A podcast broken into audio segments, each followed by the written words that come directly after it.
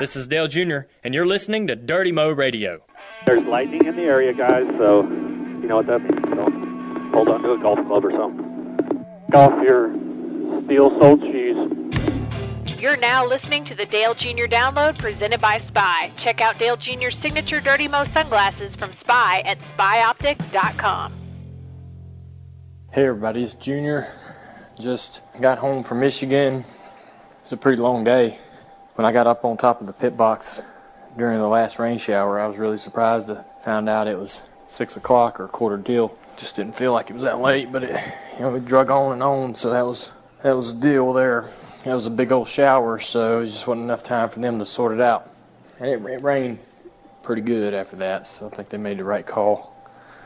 They have pretty good technology these days, where in years past they'd had to sit around and sort of wait. You know, to be honest with you, I didn't think our car was that good all weekend. We were a top 15 car, sometimes a top 10 car, every once in a while getting a little close to the top 5 throughout practice and so forth.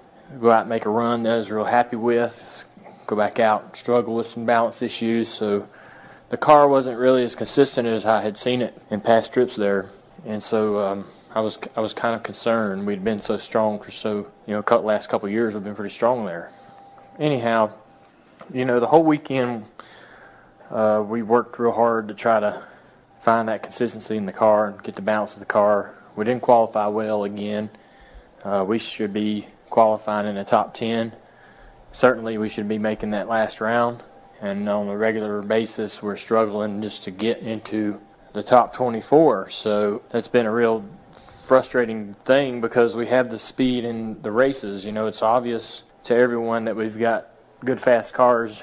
On Sunday I'm either just not a hot lapper or we just can't find something that makes me comfortable. We've had a couple races this year where I thought we were turning things around, come out of the gate pretty strong, qualifying well, but it just hasn't, it's sort of reverted back to our old standard.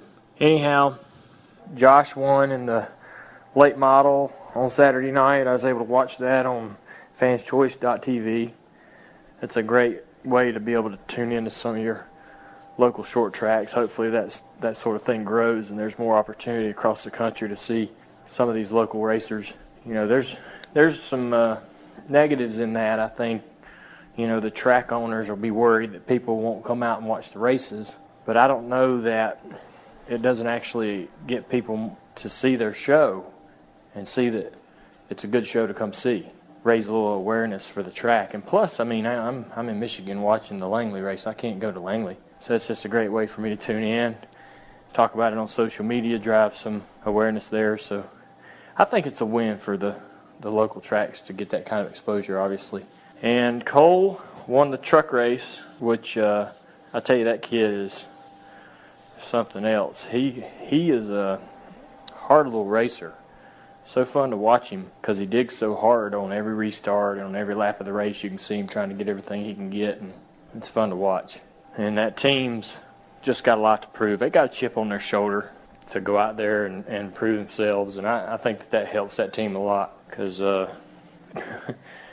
number 00 and got a young kid, and nobody had known or heard about Cole. They just got a chip on their shoulder. They race like it, and I think it's pretty cool to see. But I was looking forward to getting the race started because the track hadn't really rubbered up that much, and I didn't really remember this until about 50 laps into the race. But over the last several years, when we've ran at Michigan, our car gets better as the race goes on. As more rubber gets down, it seems like these other guys start to struggle.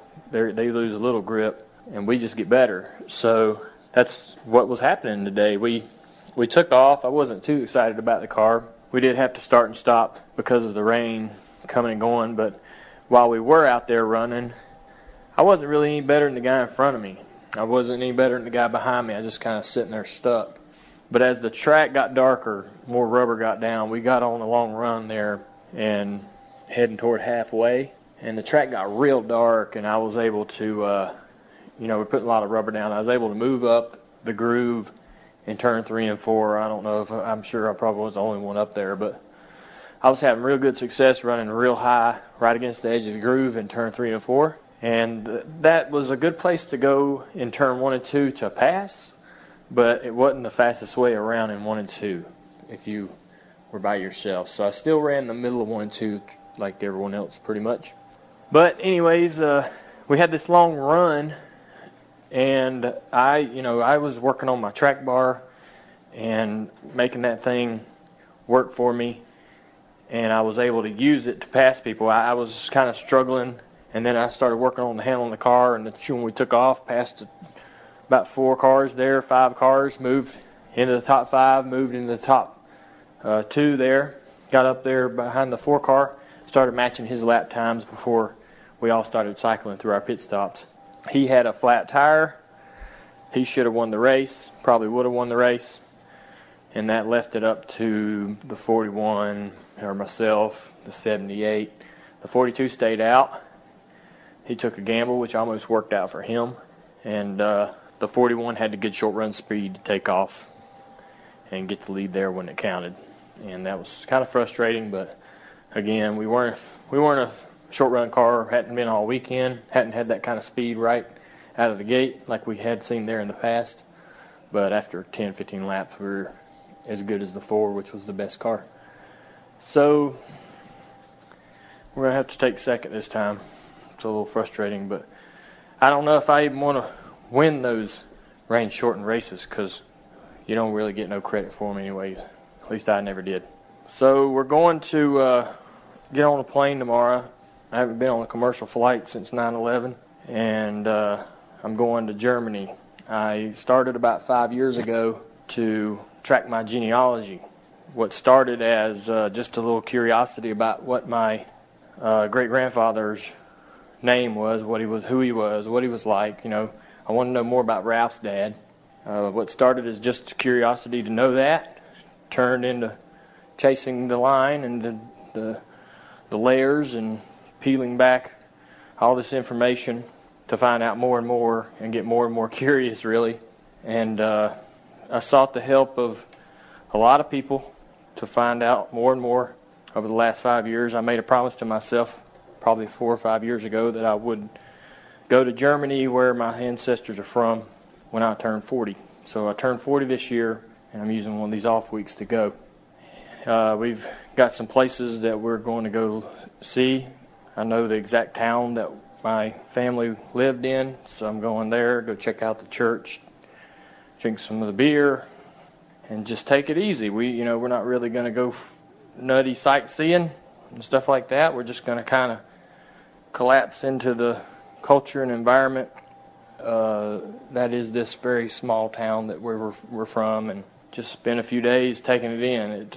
I'm not really one of those kind of people that like to go to the museums or the landmarks, and get in all that. I just kind of I like to go and almost pretend like I'm just one of the people that live there, and just, go to the pub and drink a beer, and then go eat some good food and just sit around and do nothing.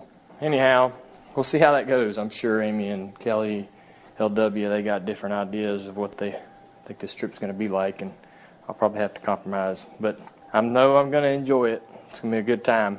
Hope you guys enjoy the download. Take it easy. I'll tell you what, man, that's some awesome stuff right there. That is Dale Earnhardt Jr. This is the Dale Jr. Download presented by Spy with Mike Davis and Amanda Wolfmeyer. I'm Taylor Zarzer.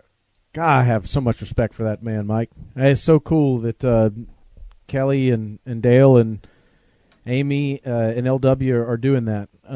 That's gonna be one of the most rewarding trips of their entire lives, and I think they're doing it the right way too. We'll get to the race in a second, but I don't know how we don't start there. That's a pretty cool way to spend an off week. I'm glad he's doing it, and I hope it is rewarding for him as it could be, because that man has spent a lot of time on this genealogy thing. I can't even begin to tell you, and I won't. I'll just say, just trust me on that. He has spent a lot of time. He is passionate about it.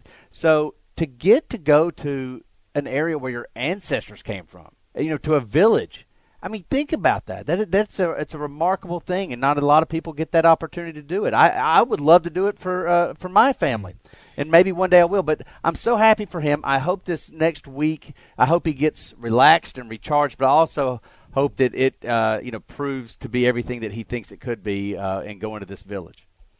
You know, a funny story about that genealogy tracing you're talking about. He's been doing that for years. Yeah. And Auburn was playing Arkansas in college football, and we were racing in Texas, and we were on Junior's bus, and Stevie was on there, and TJ and Junior and me and the dogs, and everybody's going crazy about the game. And Junior's on his computer, and I was like, "What are you doing?" And he said, "Man, I'm tracing my genealogy."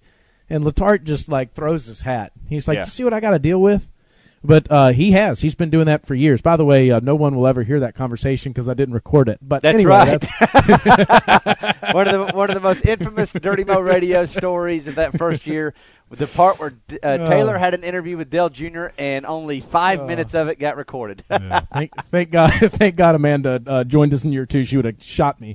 That's right. All right, let's talk about this race. Yeah. It was really tough to get a feel. I mean, it was so many different emotions because you just never knew when it was going to stop and start. I think all of us had mixed feelings about the car going into the race. Clearly, you can hear Junior did. And so I don't really know what any of us expected. Before the chase starts, Dale Jr. has made it very clear that the objective is to win. You know, second is first loser. We're going out there to try to win all these races, get as many bonus points as possible. It's all about winning. And I have to be honest with you, I just really didn't believe that the 88 had a car capable of winning. I don't know about you, but based off of what we saw over the weekend, I thought, okay, maybe they could slip into the top five or something, but something crazy is going to have to happen for the 88 to win. And I was really, really impressed with the improvement they made from practice qualifying to the actual race on Sunday. And the longer the green flag run, the greater chance Junior had of checking off spots and having a real chance of winning that race. But when the last yellow was thrown, you knew it was over, Mike. Yeah, you know what? One of the most captivating things about Dale Jr.'s perspective in the audio that we just heard is just how much the track changed, and not just the track, but how the corners were different. I mean, like you're talking about having to run 1 and 2 in a different line than 3 and 4. And then, oh, by the way, if you're by yourself or if you're making a pass, that matters. Think about all these variables that play out and then just throw the rain on top of it. And you're right. We are a long green flag type of team. We have been all year. That wasn't exclusive this past weekend. And yet you didn't get many green flag runs or long green flag runs. You got a couple, but they really couldn't get going, which made it very difficult for the 88 team, I felt. It did, but ultimately, you know, you have to be very proud of the effort.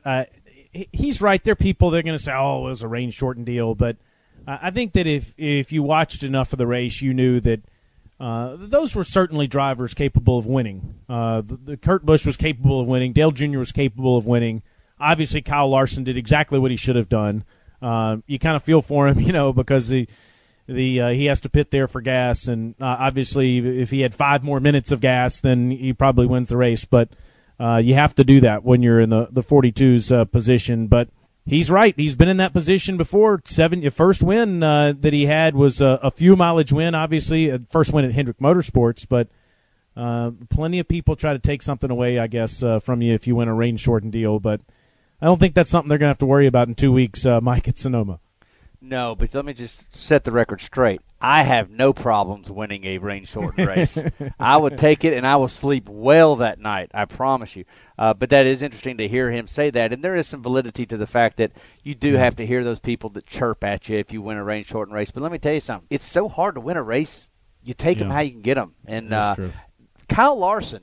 And who was the other one? Carl Edwards. They almost stole. People don't realize how close they were of stealing that. I was talking to TJ, and TJ said, we could see the rain right behind us, not just the clouds. You could see the rain coming right for us. And it just, when it got to the track, it just kind of scooted around for a little bit. But it could have easily come, and it could have easily, but Kyle Larson could have been your winner. It could have been that easy. And Kyle Larson would have taken that win in a heartbeat. But, you know, it's just the way it played out. It could have Carl Edwards could have been the winner, certainly. And Amanda's worst half could have been celebrating in victory lane for the second time. Which nobody wants that except Amanda, just so you know. She's the only one that would have been smiling there. You know as well as I do, when your other half is happy, it makes your home life a lot easier. That's true. But we're kind of your other half, too.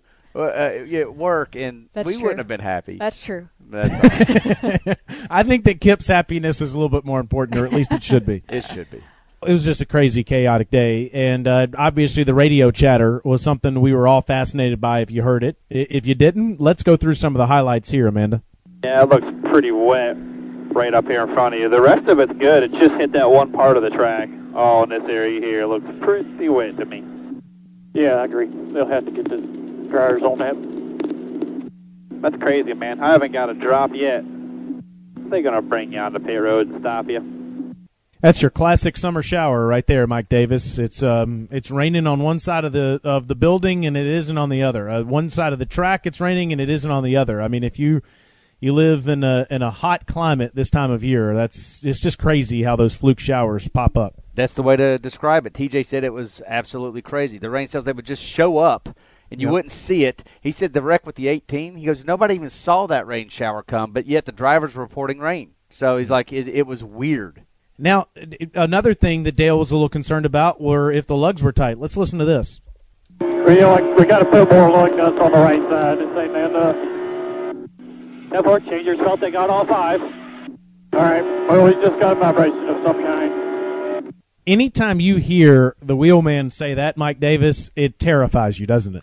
Yeah, and that led to like a green flag pit stop on lap 84. I think that basically this is where I'm at this at this point of the year. If we put out an end-of-the-year yearbook that recaps our season, the dang thing should vibrate. Are you with me? Yeah, I mean, I'm with you. Yeah, I mean, it just should vibrate. You know, you could do it in stuffed animals and all these other things. The end-of-the-year book should just vibrate, and that really will tell the story.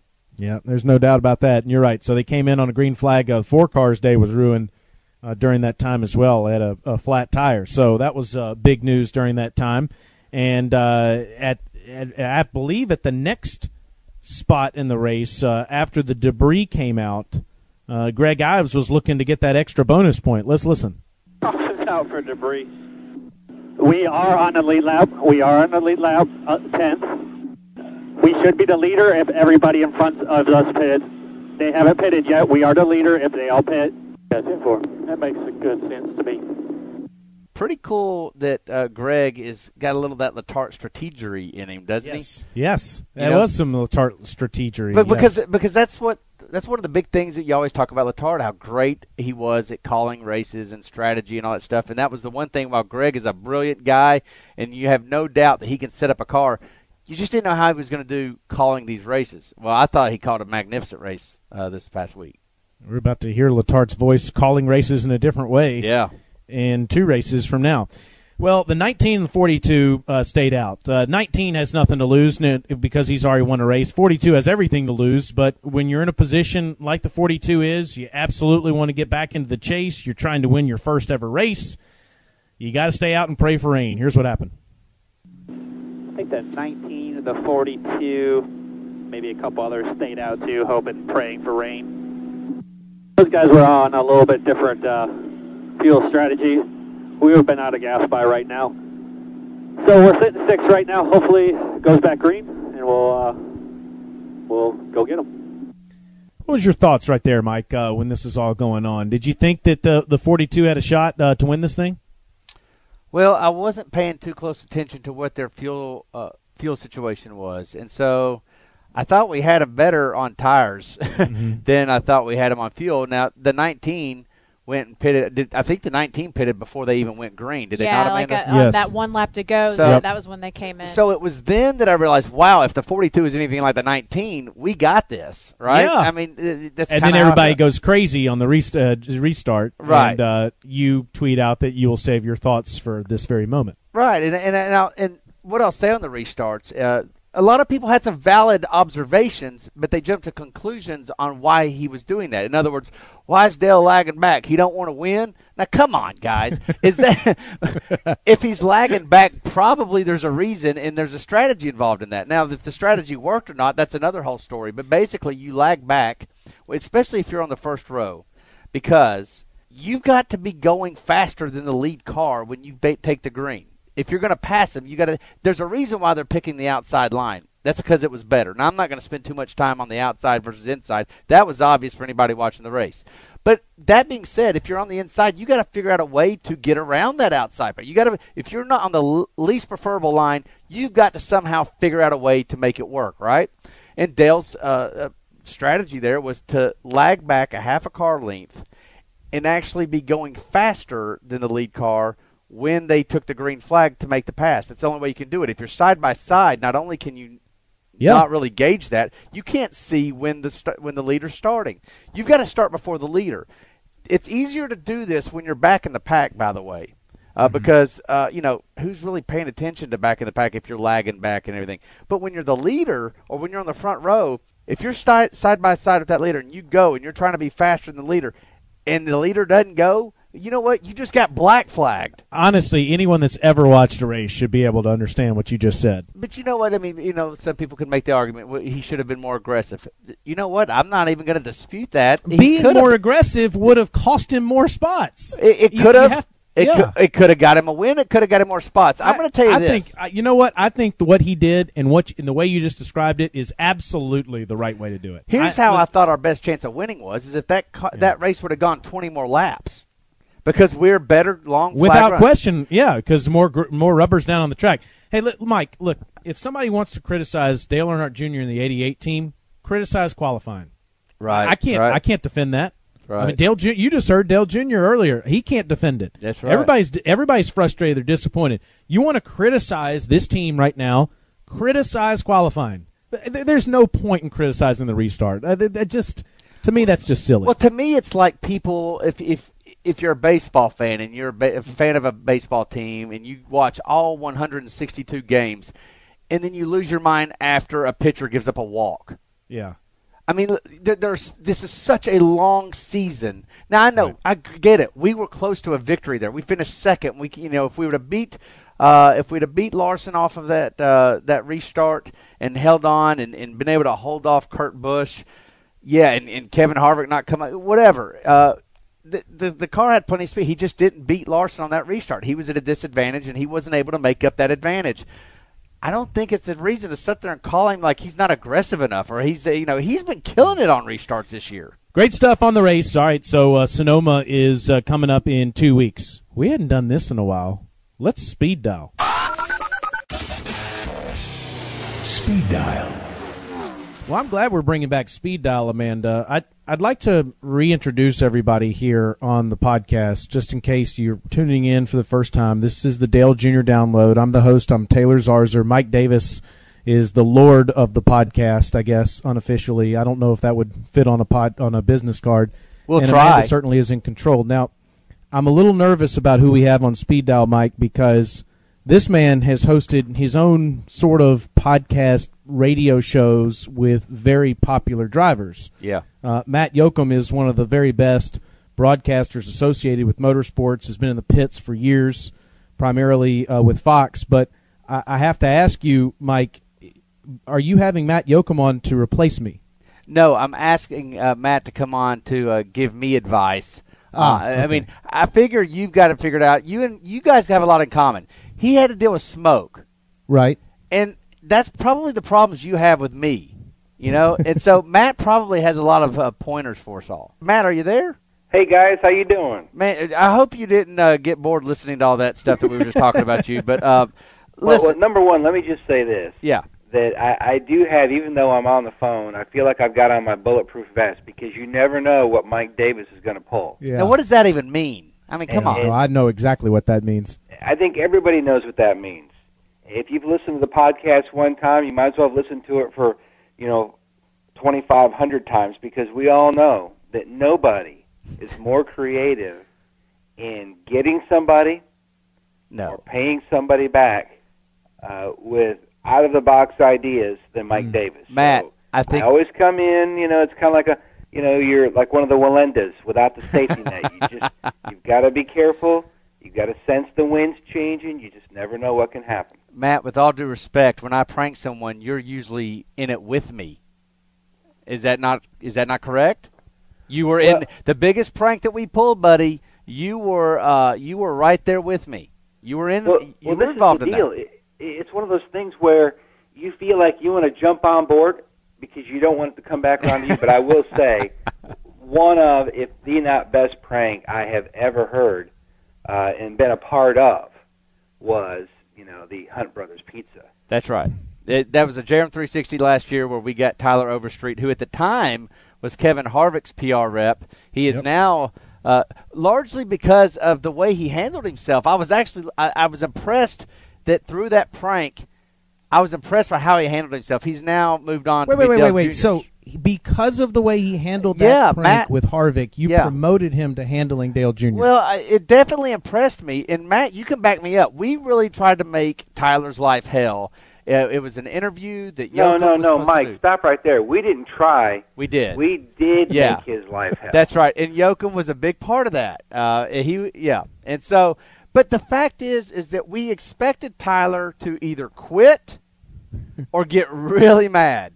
And he didn't do either one. He actually, he kept his composure. Wouldn't you say that, Matt? Well, I think if you take away the incident with the cell phone, he threw the cell phone. I think besides the cell phone incident, he handled himself pretty well. I think that if it had gone on another week, he probably would have, sought out some kind of psychiatric help because he would have needed to debrief his inner self after all of the mess that we put him through. Taylor, but, my one question: I know he's been promoted, and now he's working with Dale Jr. on the Cup side every weekend. Did you get cell phone insurance? Did Kelly take out cell phone insurance? No, just in case there is any kind of issue that comes up, because we know he's got a past. Yeah, once you chuck the cell phone, always chuck the cell phone. That's right. There's a little temper there. I don't think it goes away just depending on what driver you work for. I know that we can tell stories all day long, but I got to hear some stories about this Suave Men's Heritage event that Matt was part of with Dale, with Regan Smith, and, of course, this is Dale Sr.'s barber, Steve Ellsworth, that was also part of this the other day. And, Matt, I believe you get your hair cut also by Steve. Is that correct? Yes, Steve Ellsworth is really more of like the barber to the motorsport stars. Take me out of the mix because I'm not one. But you look at the fact that through the years, Dale, the Big E went there, Kevin Bono Mannion went there, Steve Park went there. On and on. And, the Big E was almost like the welcome wagon. When I first moved to Charlotte, I got my insurance, Steve Cook, Nationwide. That's right. Went to Ellsworth to get my hair cut, and on and on, all because the Big E pointed out, okay, this is where you go. This is where you go here. This is where you go there. And but it was neat. When you walked into the suite where they had the event, it was like walking back into time. You walk through the doorway, and the walls, it looked like an old-time 1930s, 40s barbershop, beautifully laid out, authentic barber chairs, and they flew Steve Ellsworth up from Kannapolis, North Carolina. He trimmed up some of the JRM boys and took part in the event itself, and it was really fantastic, the lengths that Suave Men went to, and everybody was really into it. A great turnout, media-wise, very impressive. It was almost to the point where they were going to have to start turning people away because the room was so packed. But it was a fantastic event, and it's just one of those events where when you see what people put into it, they spent 3 days putting the room together, and I think that says a lot about Suave Men and their association with JRM and NASCAR, and also the lengths that they go to, because of who they're associated with, and I think it was just a win-win all the way around. Dale Jr. the other day claimed that he didn't really ever have a mullet, though some people would question that. Mike Davis, I'm curious if you would. Matt Yocum, did Jr. get some pushback at this event the other day about whether or not he actually wore a mullet? I would say he could go before Congress. When you watch television, C-SPAN, you've got somebody up there and they're before some kind of House, Senate, subcommittee, and they're being interrogated, and they give a great political answer. Junior could have been perfect in that situation. He talked about the mullet, but not quite admitted that he had one, but he kind of had one. So, and it was funny, talking about, he would borrow Kelly's hair care products when they were young, because it didn't really matter, whether when you're single, you're young, If it's available, you'll use it. And, you know, Junior pointed out now, it's like now that you're educated, you realize you've got to use products made for men. A, so it doesn't smell all flowery when you walk into a room. But B, just, you know, all the ingredients in that product made for guys. So I learned a lot by being a part of the whole Schwab Men function. Just about, it's just kind of like, you know, if you're going to put oil in your car, if you live in Alaska, you're not going to put the same kind of oil in your car as someone that lives in Daytona Beach, Florida. Let's be real clear, though, Matt. Dale Jr. absolutely had a mullet back in the day. It wasn't exactly like Billy Ray Cyrus mullet, but it was definitely like Kenny Powers mullet. How would it compare to Ricky Stenhouse? I would say, Mike, I would say that Ricky Stenhouse tried to give him a really good run for his money. Yeah. When Stenhouse had his mullet. And I'm not so sure Ricky got there because, I mean, Junior had a mullet. No, I don't think he did. I think Ricky got to the point where he realized that he just could not stand up to the competition. That's because right. Because people were going to start pulling out tape measures and templates and just seeing how close he could get to the Dale Jr. mullet. Well, and he realized, look, I don't have the game. I can't get there. So that's why all of a sudden one day he just went out, got his hair cut, came home. Danik was like, whoa, hey, had no idea you were going to get your hair cut. And so there you go. Well, mullet's gone. Girlfriend's happy. Junior's mullet inspired a commercial. Junior's mullet, I mean, the Napa commercial from last year, they looked at just photos that Dale Jr. looked like back when he was 16, and that's what they came out with, the wig, the mullet wig that he wore in that commercial. That wasn't made up. That's what Junior looked like. It could have been a bit exaggerated. No, I don't think so. You don't think so? No. Yeah. No, I've seen pictures, man. And then let's not even talk about the bleach blonde phase. And Yocum, both of you guys, y'all know about that. That was in the, you know, when he got into the Busch series and he, you know, went and bleached his hair. You know, not to throw our man under the bus. I don't think he could have pulled off the old "I've been lying by the pool" quite a bit, and it just sun bleached itself out naturally. No, I don't think he. Yeah, that's there was happening. Product in there for sure. There's no question about that. I mean, Stewart showed up at Pocono one year and he had something similar. I mean, he's got that jet black hair and he had some stuff working. In fact, I asked him, might have even been on the air. I said, "Do you have a new helmet this weekend?" And he was like, "No, why? It's the same one I've had the past couple of years." I said, "Well, maybe it's the glue inside the helmet or something's leaking into your hair because your hair looks a little bit lighter." That's good stuff. Before you let Yocum run, I want to know your thoughts on Michigan, everything that happened with the rain starting and stopping, when the weather was coming, and Larson's gamble. Junior, obviously, and the boys had a great day, finishing second right behind Kurt Busch. But just your thoughts on how everything unfolded. Never really got a good feel for the day. Too many starting and stoppings, waiting for the track to dry out, running laps on the track. It just seemed like it was one of those days where you can't get a good feel. Nobody ever could get their arms around the racetrack because of the huge weather swings.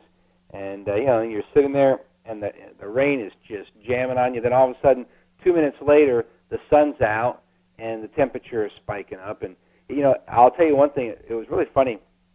It reminded me at one point, Davis will remember this, we were back at Atlanta, probably 2003, 2004, massive rainstorm all afternoon. We're in a huge rain fill on television. And so I went to Junior's bus. So we sat down. In fact, Chris Economaki in his column, his weekly column, said the most interesting interview he had heard in a long time. And it was my interview with Junior. And we talked about everything from, at the time, he had the boxing ring and how he and Tony Jr. would box. And, you know, when they were kids, one was a lefty, one was a righty, so they only had one pair of boxing gloves. And, of course, Junior said he was a bleeder, so he didn't last long. And it went from there to the fact that he is huge into grilling, and he just bought a George Foreman grill, and the reason why he bought it was because George has a lot of kids, so he was trying to help him out. I do remember this. On and on from there. So, you know, the things that pop up into your mind when you're standing there, your feet are soaking wet, and there's about 2 inches of water rushing through the garage. And as people are on golf carts, it's almost like you're in one of those amphibious cars that you see somebody will have out on the lake, and it's just got a big wake coming up over the top of the hood and stuff just because there was so much rain. That's good stuff there, Matt. I do remember that. I had forgotten about it, but yeah, you're right. I remember that with the George Foreman grill and everything. But those rain delays actually give you guys good opportunities to really get some good interviews. Do you agree? I think that's one of the great opportunities that we have to showcase that these guys are real people, great personalities, and they're the kind of guys that you want to go out and have a beer with. When you watch other sports, and not to knock any other sport, but I never get the sense where, hey, you know what, this is the kind of guy I'd like to have a backyard barbecue with, or go, you know, do this or do that with, because the NASCAR driver is so engaged with the fan. So much takes place that people never know about. And I'll tell you, the charity stuff they do. I remember at Texas one year, a friend of mine at the Speedway gave me a letter and said, you're going to love this. Because they know I love the human interest type stuff and to bring it out. And it was a letter from a little girl who was a Make-A-Wish kid. And Junior does so much stuff with Make-A-Wish. And so we were in a rain delay on the air, and Junior and I had talked back and forth. I said, you know what, Dale, I said, so many people don't know that before we did the interview this morning, you're with a Make-A-Wish kid, and you give back so much, and you never publicize it. You always try to keep it on the down low to make it special for that, you know, young child that's battling a life-threatening cancer or a life-threatening disease. And so, but I've got a letter here, and I want to read it. And I read it on air, and it was from this little girl who a year and a half earlier had been a Make-A-Wish kid, had met Dale, and she wanted him to know that she was doing well, she was in remission, and that she had sent along a picture of what she looked like that day so that he would know how well she was doing, and it meant so much to her at that time, and then as days went on, the time that he had spent with her, especially during that illness. And she just wanted to say thank you, and he was just so touched. And we got done with the interview, and he's like, do you think I can have that? I said, it's actually mailed to you here at the Speedway. It's yours, you know. He's like, thanks, I really want to keep that. And I think that's the kind of stuff that a lot of times we get a chance to show America how special these guys, they get behind the wheel, and they are common men doing uncommon things.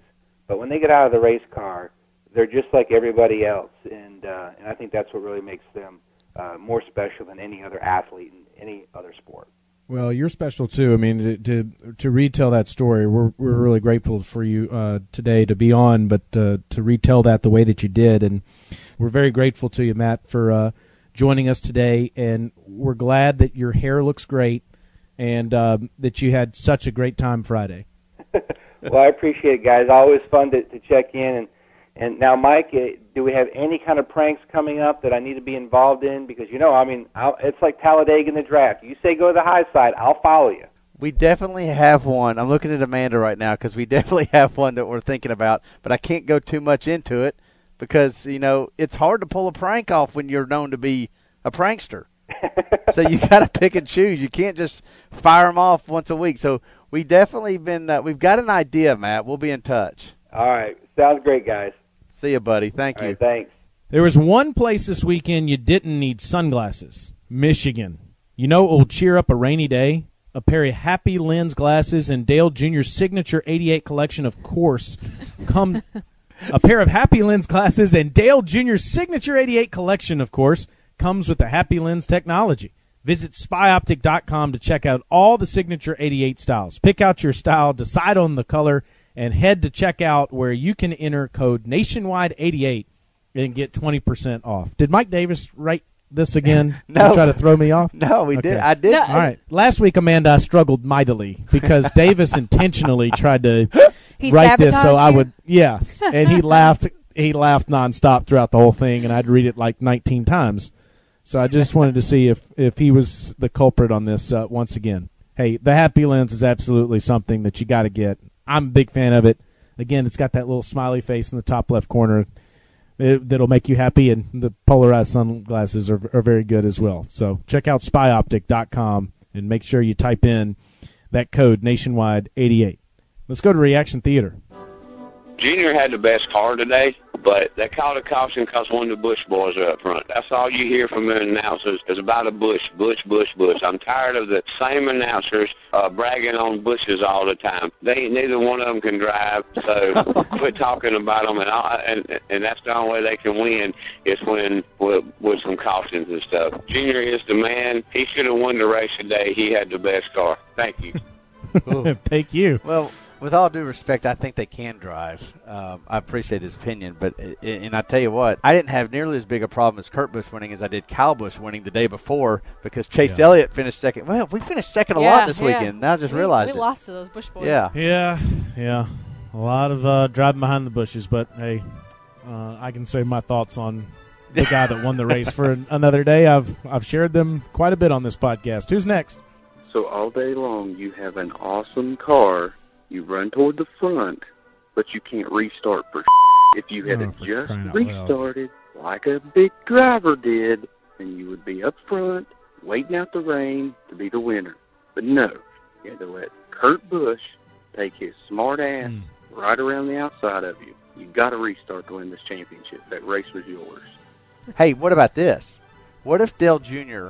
had restarted third and not second, and he was restarted behind Larson? Is he your winner? He would have taken the lead. Yeah, I agree. Who's next? It's all Chris Heroy's fault. If he wouldn't have left Kyle Larson out trying to get a win when he thought the rain was coming, Junior would have been first. Junior would have won the damn race. Stupid Chris Heroy. Was Chris Heroy not hilarious on that pit box? Calling for the rain. We call him Sunshine. That's his nickname, Sunshine, for the character in Remember the Titans, the quarterback. You know what I'm talking about? Absolutely. He couldn't make that pitch. Yeah, so he was wanting that rain so bad, but you know what? He had to do what he did. I mean, I don't disagree with what they did, you know. 100% did the right thing. Who's next? Give me some more Cole Custer, baby. Yeah, we need to get a second truck team running so we can have some cup regulars in one truck and just give Cole his own truck. I mean, that he's good. That kid is good. Now, TJ, you're the world's best spotter, and I've heard you say a bunch of times you and Junior got this whole restart thing in the bag. Well, what was up, man? If we had a good restart, we could have took first. We could have been first with the rain delay. We could have had the win. Overall, good run though.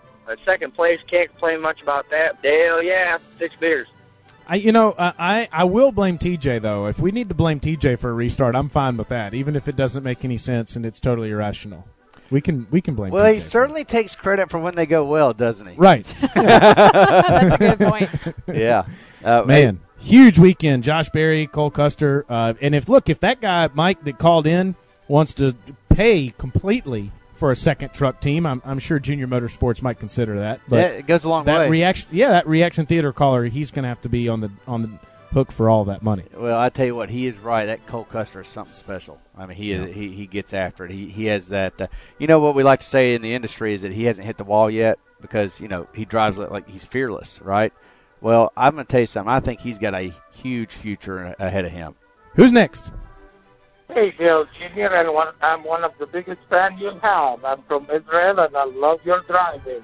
And I tell everybody you're my cousin, and in the restaurant I make everybody watch your race. When you come to Daytona, it's called Little Italy, and you're welcome to come in and have pizza. Ask for your cousin Mario, the guy from Israel. So wait. Mario is from Israel. He claims he's Dale Jr.'s cousin, and he owns an Italian Little spot. Italy. It's in legit. Daytona. I looked it up. Daytona. I just want to make sure I understand all this. So the Israeli has an Italian restaurant in Daytona, and he's Junior's cousin. Got it. Junior, who's German. That's right. Got it. Okay. That's great stuff, man. Junior gets free pizza from his cousin. Who's next? I am going to do my best not to swear and to remain calm.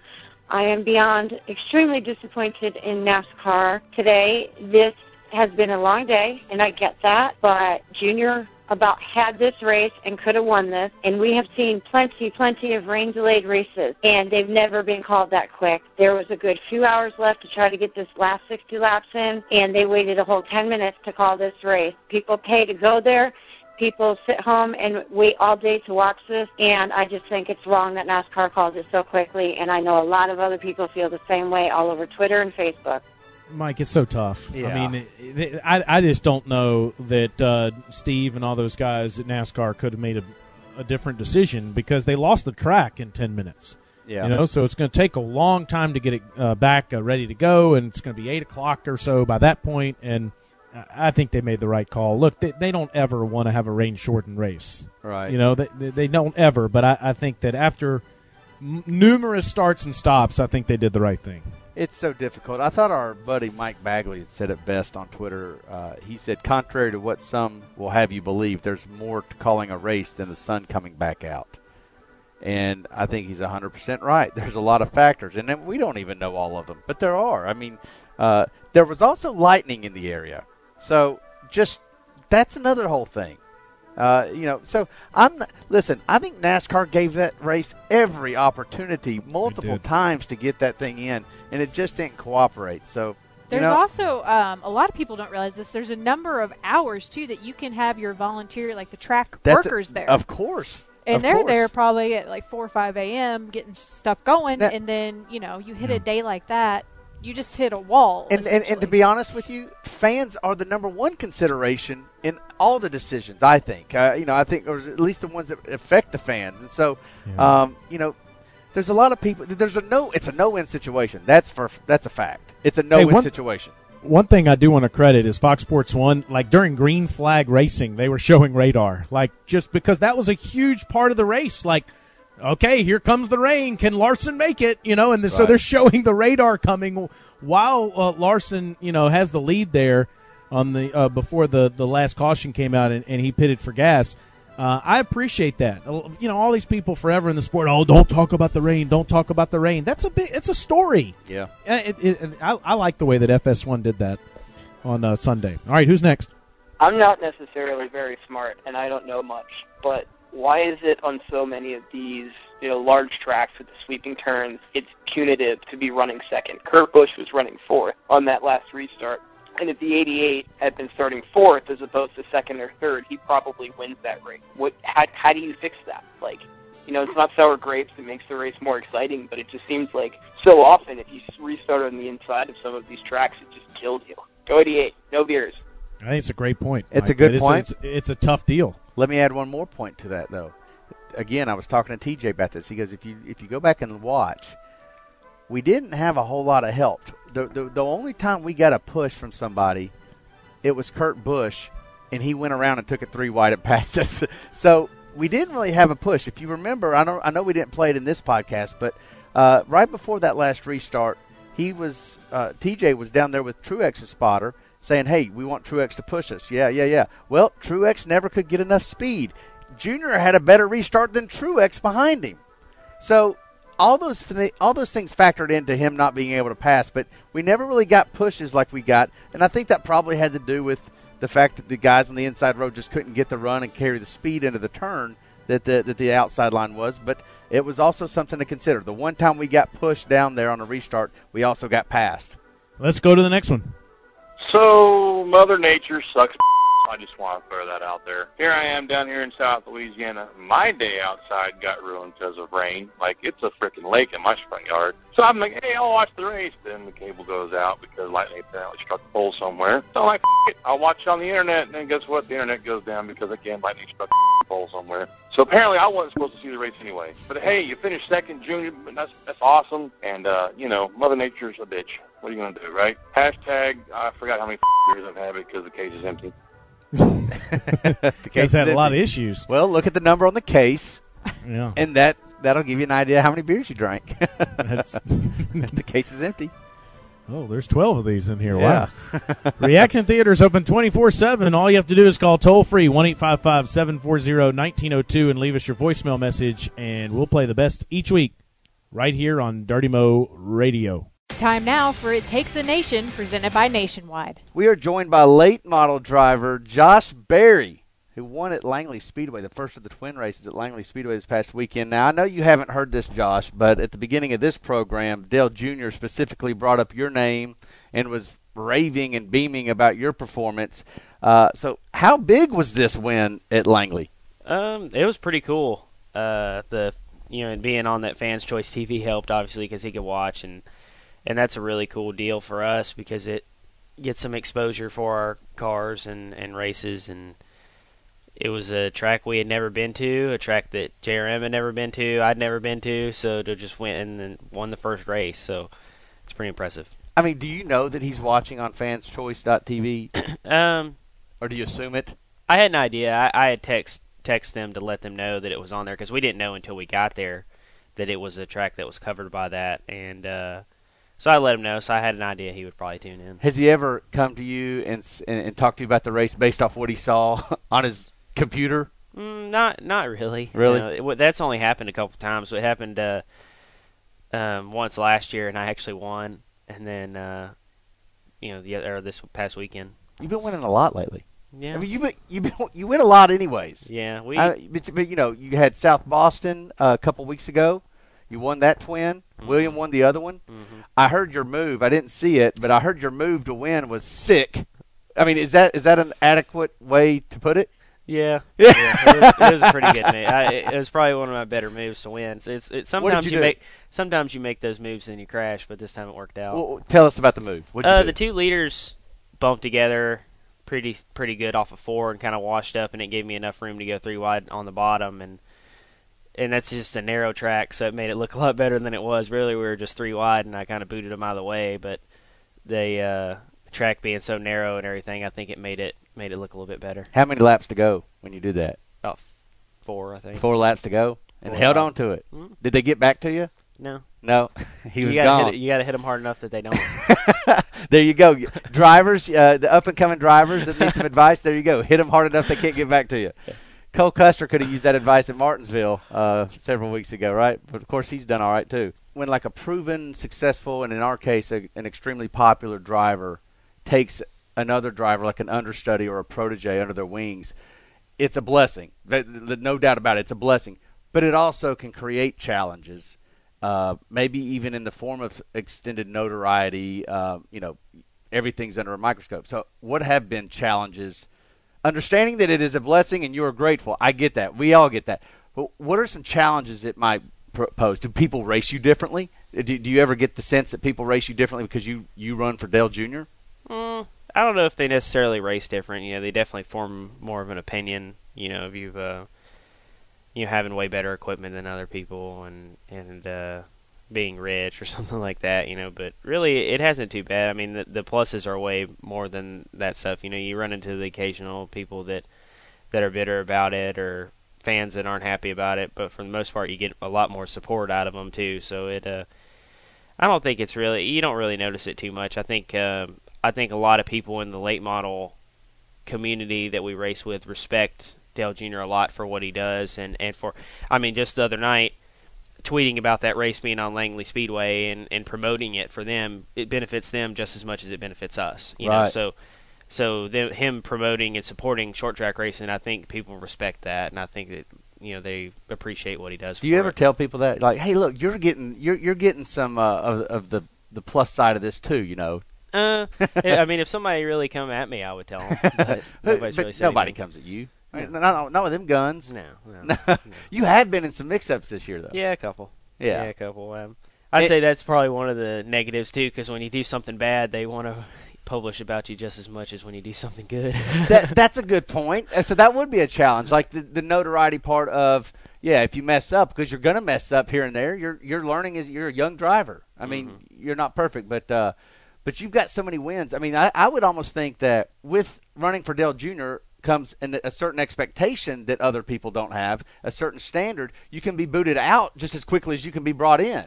Is that not right? Yeah. You've been able to sustain a sponsor. Speedco has been a supporter of yours now for 4 years. Four or five years, I was going to say. Years, yeah. You've won more races as a late model driver than anybody else that's ever been. You've really taken our late model program to the next level.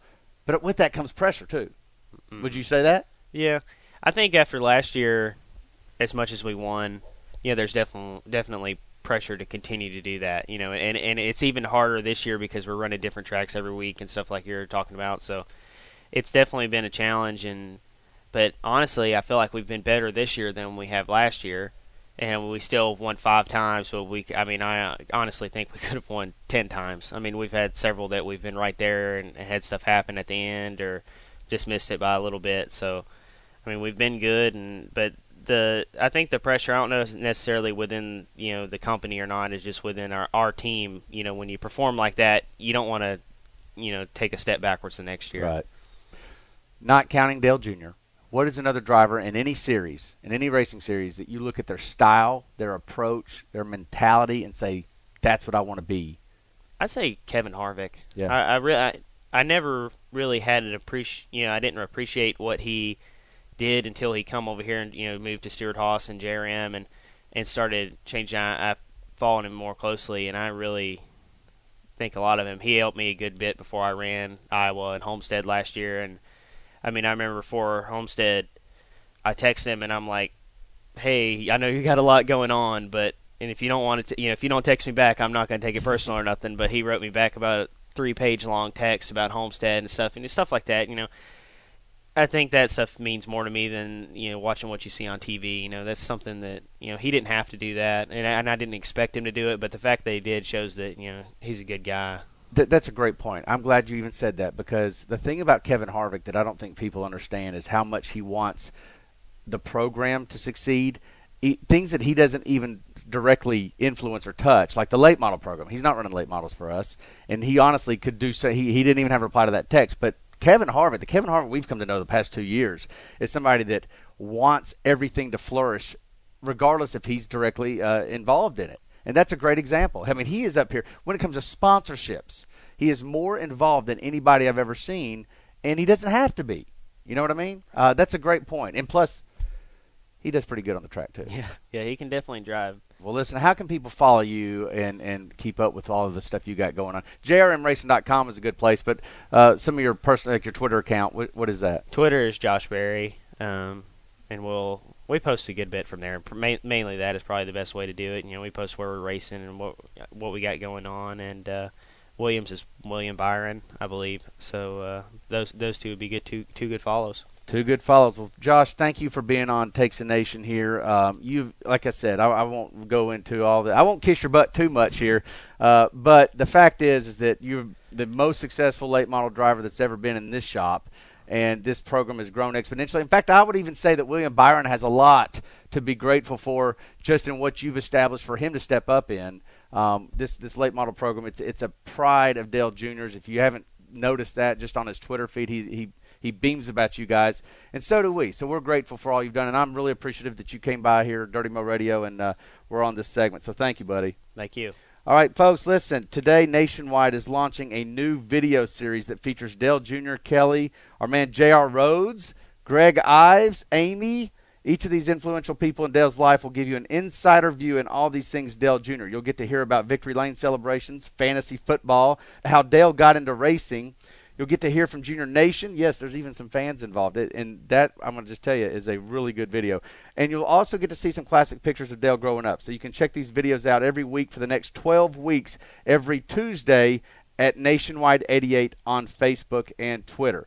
Again, Nationwide88 is your follow. This video series they're about to launch, I'm telling you, it is awesome. It's a playoff of the commercial that you see every week. Follow Nationwide88. Check out these videos for the next 12 weeks. You'll be glad you did. And remember, Nationwide is on your side.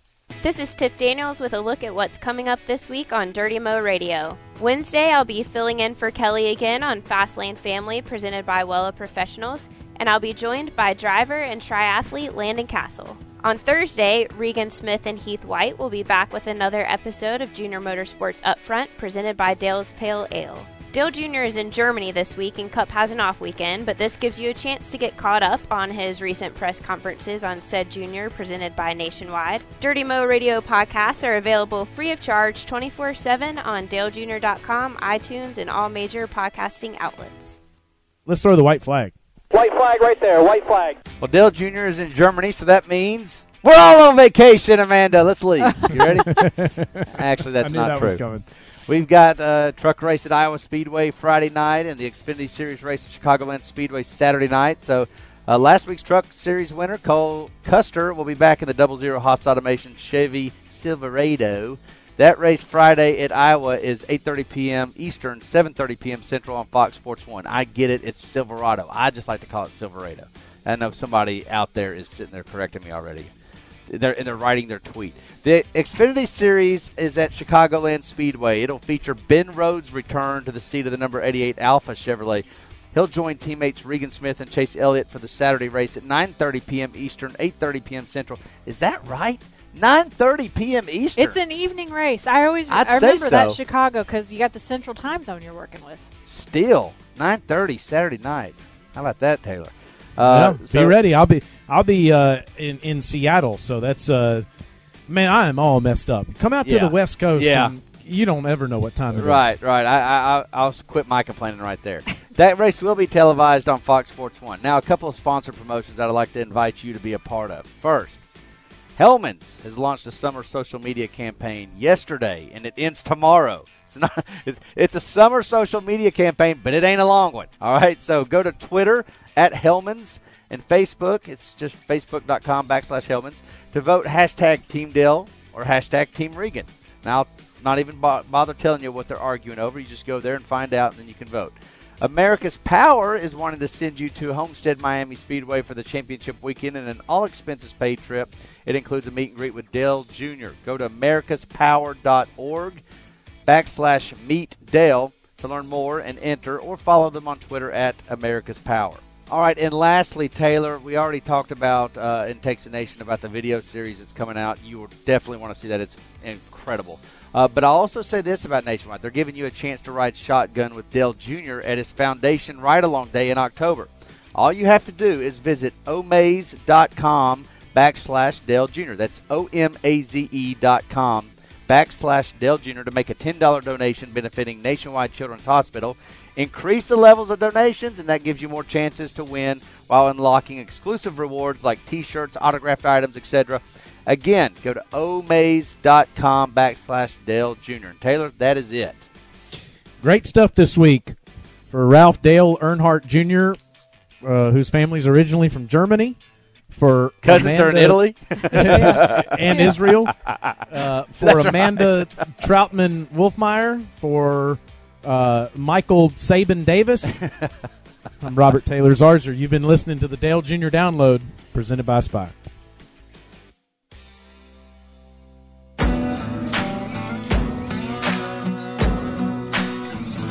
Thanks for listening to Dirty Mo Radio. Amanda, let me tell you what's been going on at my house lately. This is something that me and my little 2-year-old daughter do. She has gotten into this kick. She thinks it's hilarious, where she gives me her sunglasses, and she takes mine, and we put them on. So I put on these little bitty sunglasses, and I look really funny in them, and she laughs because I do look funny in them. And then she puts on my Spy sunglasses, my favorites, and we know the saga of those, the favorite Spies.